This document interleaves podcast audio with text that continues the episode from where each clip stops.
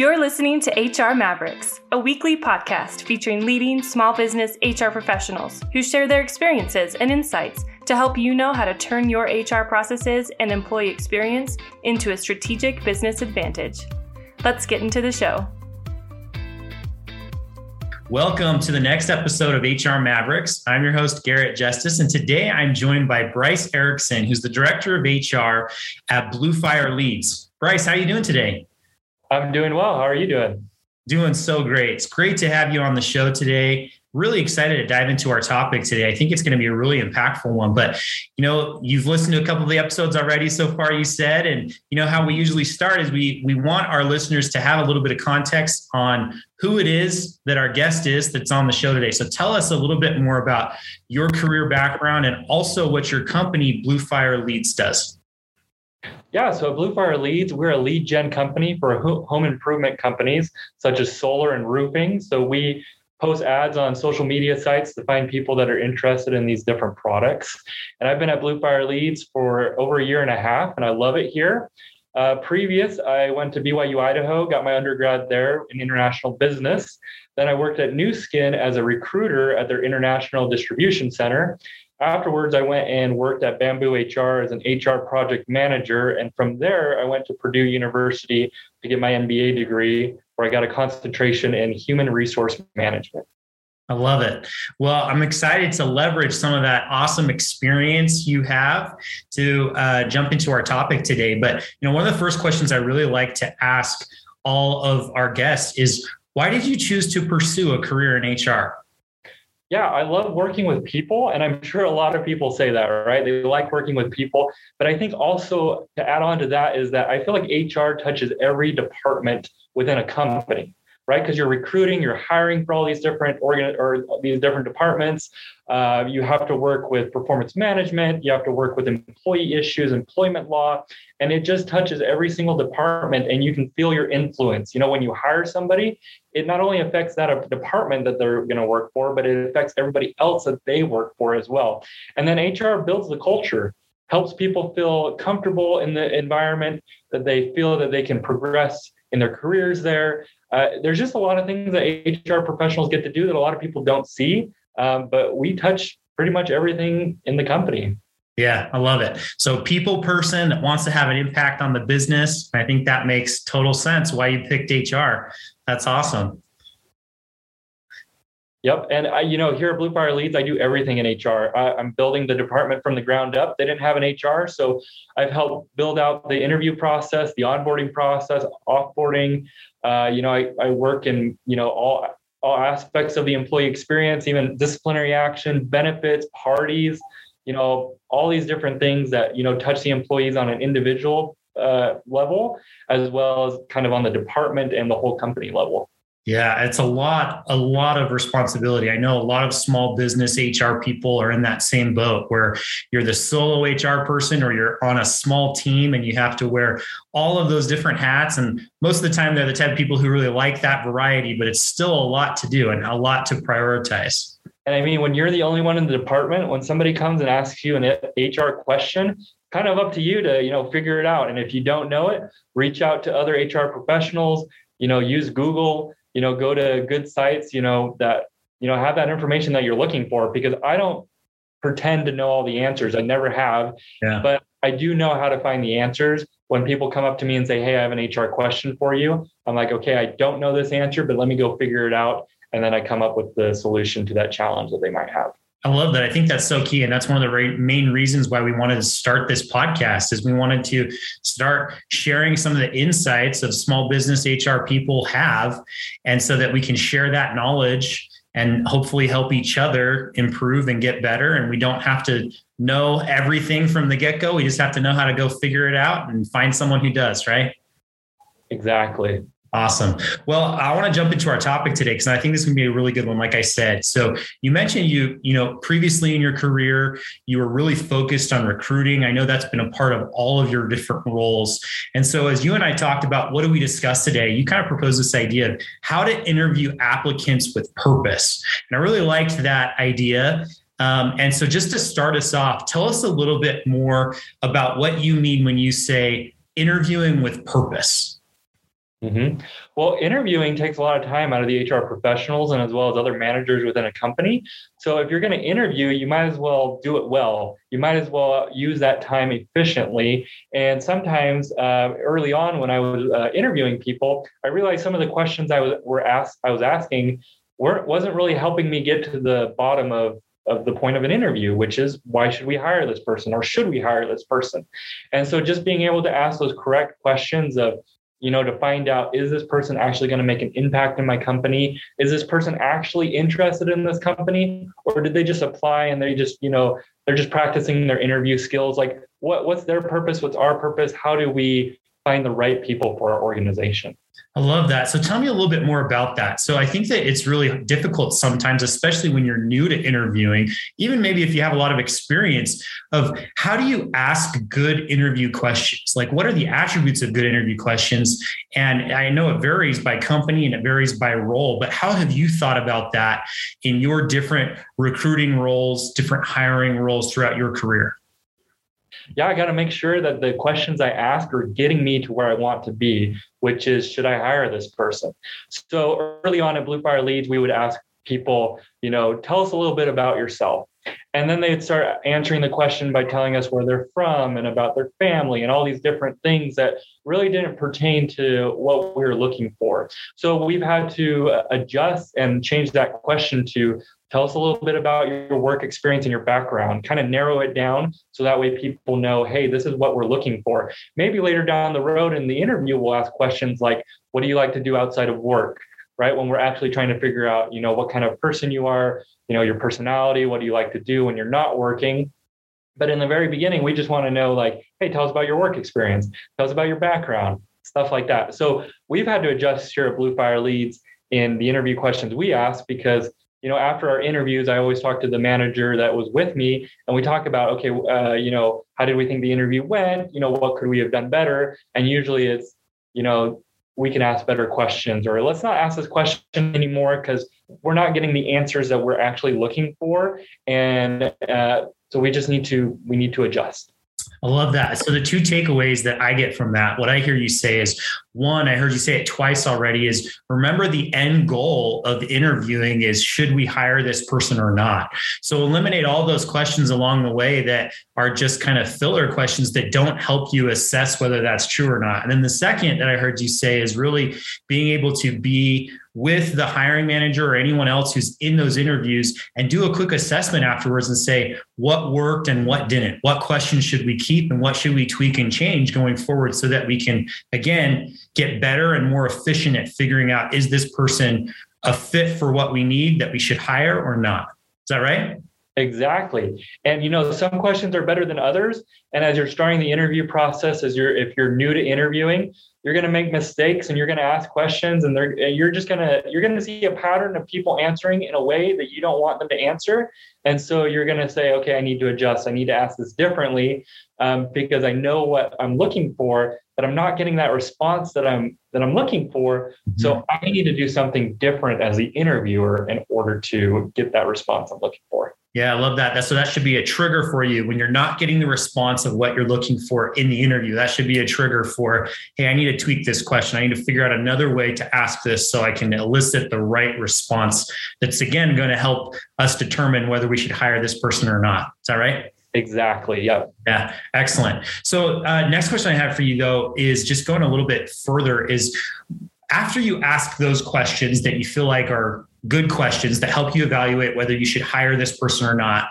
What should impress you about that particular applicant or their response? And what should you not really hold against them in an interview? We all have our own personal biases, right, when it comes right. to this. And so, how do you think about that? Like, what are the things that really should impress you and you shouldn't hold against the applicant? Yeah, and when we talked about this a little bit earlier, I was thinking more of things outside of like the question and answer session. I was thinking, you know, like you said, we all have our different biases, we all have our different ways of thinking, hey, this is how an interviewee should act. Uh, one of the things I thought about is, you know, if an interviewee arrives one minute early to their interview, some people are like, oh, they don't really care about this job. You know, they should have arrived 10 minutes early.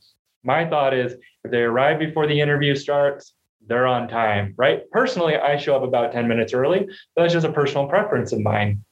Another thing that uh, I have noticed is when people, when I meet people when they come in for interviews, is the handshake.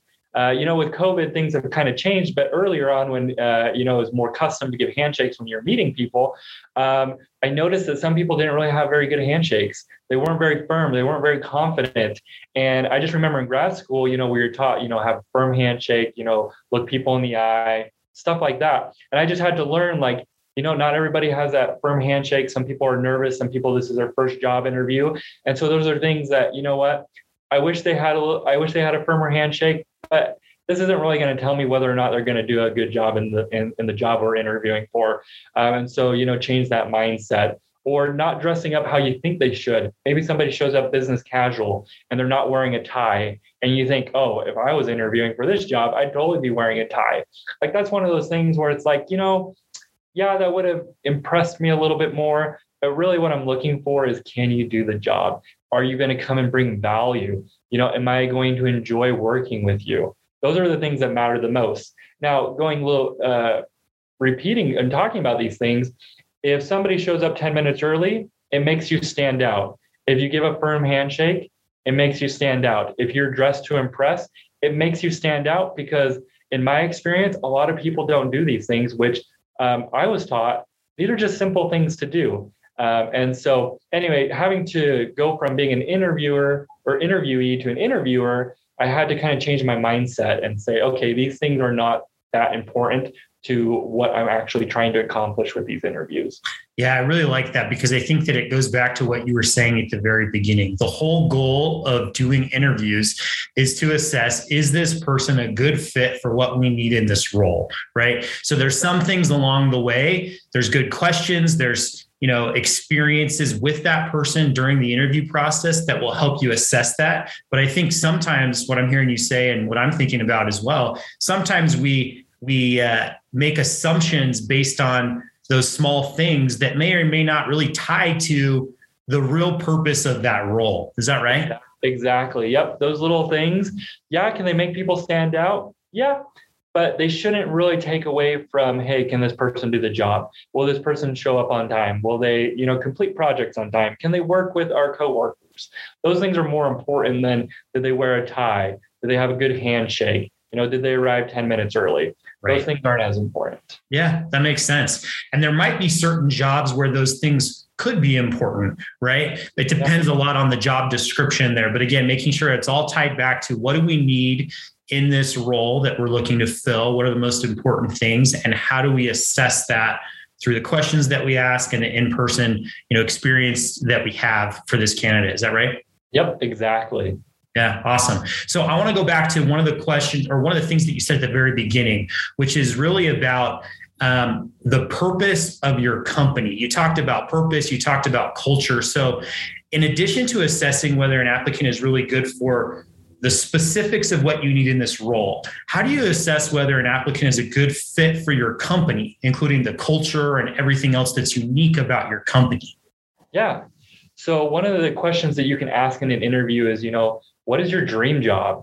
And see if it even ties to kind of the job that you're uh, interviewing or interviewing that person for. Now there's a difference between entry level job hourly job and you know kind of a professional job or you know you just graduated from college. I mean there's different levels of whether or not this question is a good question. But it's good to assess whether or not you're going to help this person kind of achieve their dream job or not. Also you know ask them you know why they're interested in working at your company um, now, a lot of people work remote. If the only reason why they want to work for your company is because you offer remote, you know, there's a lot of companies that do that. So, what's going to make them stay here as opposed to leaving in a couple months for a different company? So, what is it about maybe your mission or your vision or your values? What is actually about your company that makes people want to come and work for you? And I think that is how you can figure out if they're a good fit. I think having on your website your values um, so that way people can do that research and then come in the interview and say, hey, your values align with my values, and this is why I want to come work for you. I think that's very powerful for an interviewee to do because it shows me as the interviewer that you actually took the time to research the company, that you know what we do and why we do it, and you um, have those same values as well. Yeah, I think that's great. I know a lot of companies also like to tailor at least some of their questions in the interview around their company's values. So, an example being, I worked at a company in the past where one of the values was teamwork over ego. So there might be certain questions that were asked to assess how much of a team player is this person based on their previous experiences working on teams. How would they interact in certain situations? Is that something you would recommend as well? Is is orienting questions around company values or interjecting parts of that culture into the interview process? Yeah, so ask them about, you know, how ask them a question that aligned with your values and see how they would uh, act in a certain situation. Ask them how they've worked in different teams. Ask how they've worked with their managers before. Just kind of get that feel of what kind of culture they would bring into into your. Yeah, I love it. So you're assessing whether they're a good fit for the particular role that you're hiring for. And then also, some of those questions are assessing whether they're a good fit for the company and the unique culture there. And you're trying to eliminate the personal biases that you might have on things that don't really matter. Like if they only showed up a minute early right? Or if they didn't dress as nicely as you would have right? And as you do that you're you're you're assessing whether they're a really good fit again for that role and for your company. Is that right correct and i was just going to say that i think biases come from um, our, our our own biases of hey this is what i would do they're not doing it so therefore it's not correct and we just have to learn that people come from different backgrounds and different cultures and different ways of doing things, different ways that they grew up. So um, usually things are not bad and good. It's usually, hey, it's just a little different. Yeah, I think that's a really, really good point. So, another question I have for you then is with regards to quote unquote selling your company to the applicant, how much of your time during the interview process is spent? Obviously, you're spending time you know asking the questions to evaluate whether they're a good fit for the role and for the company but how much time do you typically spend selling your company and why they should want to work at your company to the potential applicant Mm-hmm. That's usually at the end of our interview when we try to sell, like, hey, this is why you should come work for us. At the end of every interview, we like to ask the applicants, hey, do you have any questions for us? And when they uh, ask those questions, it's usually about our culture and about, you know, uh, the day to day and all these different things. And so we like to sell them and say, hey, you know, if you come work for us, this is the culture we have, this is who you'll be working with, this is what you're going to be doing. And right now we're in an employee market where, you know, people have all these different options. People are leaving their companies for, you know, other companies and and remote work and all these different things. So it's very important to show, hey, this is why we are different than everybody else. This is what value we can bring, not just in like benefits, but in your career progression and kind of flexibility and stuff like that. Yeah, I really like that too. I think that it's important to remember that for every applicant, whether they're an hourly employee or an executive, right, they are interviewing the company just as much as the company is interviewing them for the particular role. It has to be that mutual, you know, interview process where you find a good a good match. So we do want to spend time promoting our company and telling what makes us unique so that it appeals to them as they're evaluating us versus all these other potential opportunities they might have. Right. What's your value proposition? What makes you different? Most people that come and interview here at Blue Fire Leads, they're interviewing elsewhere. And sometimes they even tell us that, like, hey, you know, I'm interviewing with other people. Or when we uh, send a job offer, they want some time to think about it because they're in the process of interviewing with other companies. So in the market now, we just have to remember that we're not the only ones that they're trying to that they're interviewing with they're talking to other people they're networking they're going to these interviews and so it's very important for you to sell them on why they should come work for you and it has a it's a combination of culture culture benefits you know the people they'll work with the, the projects they'll work on you know the just everything about your company your mission your vision your values all these different things they're going to be weighing it against every other company that they're interviewing for. So you need to sell them on, hey, this is why you should come work for us. Yeah, I love it.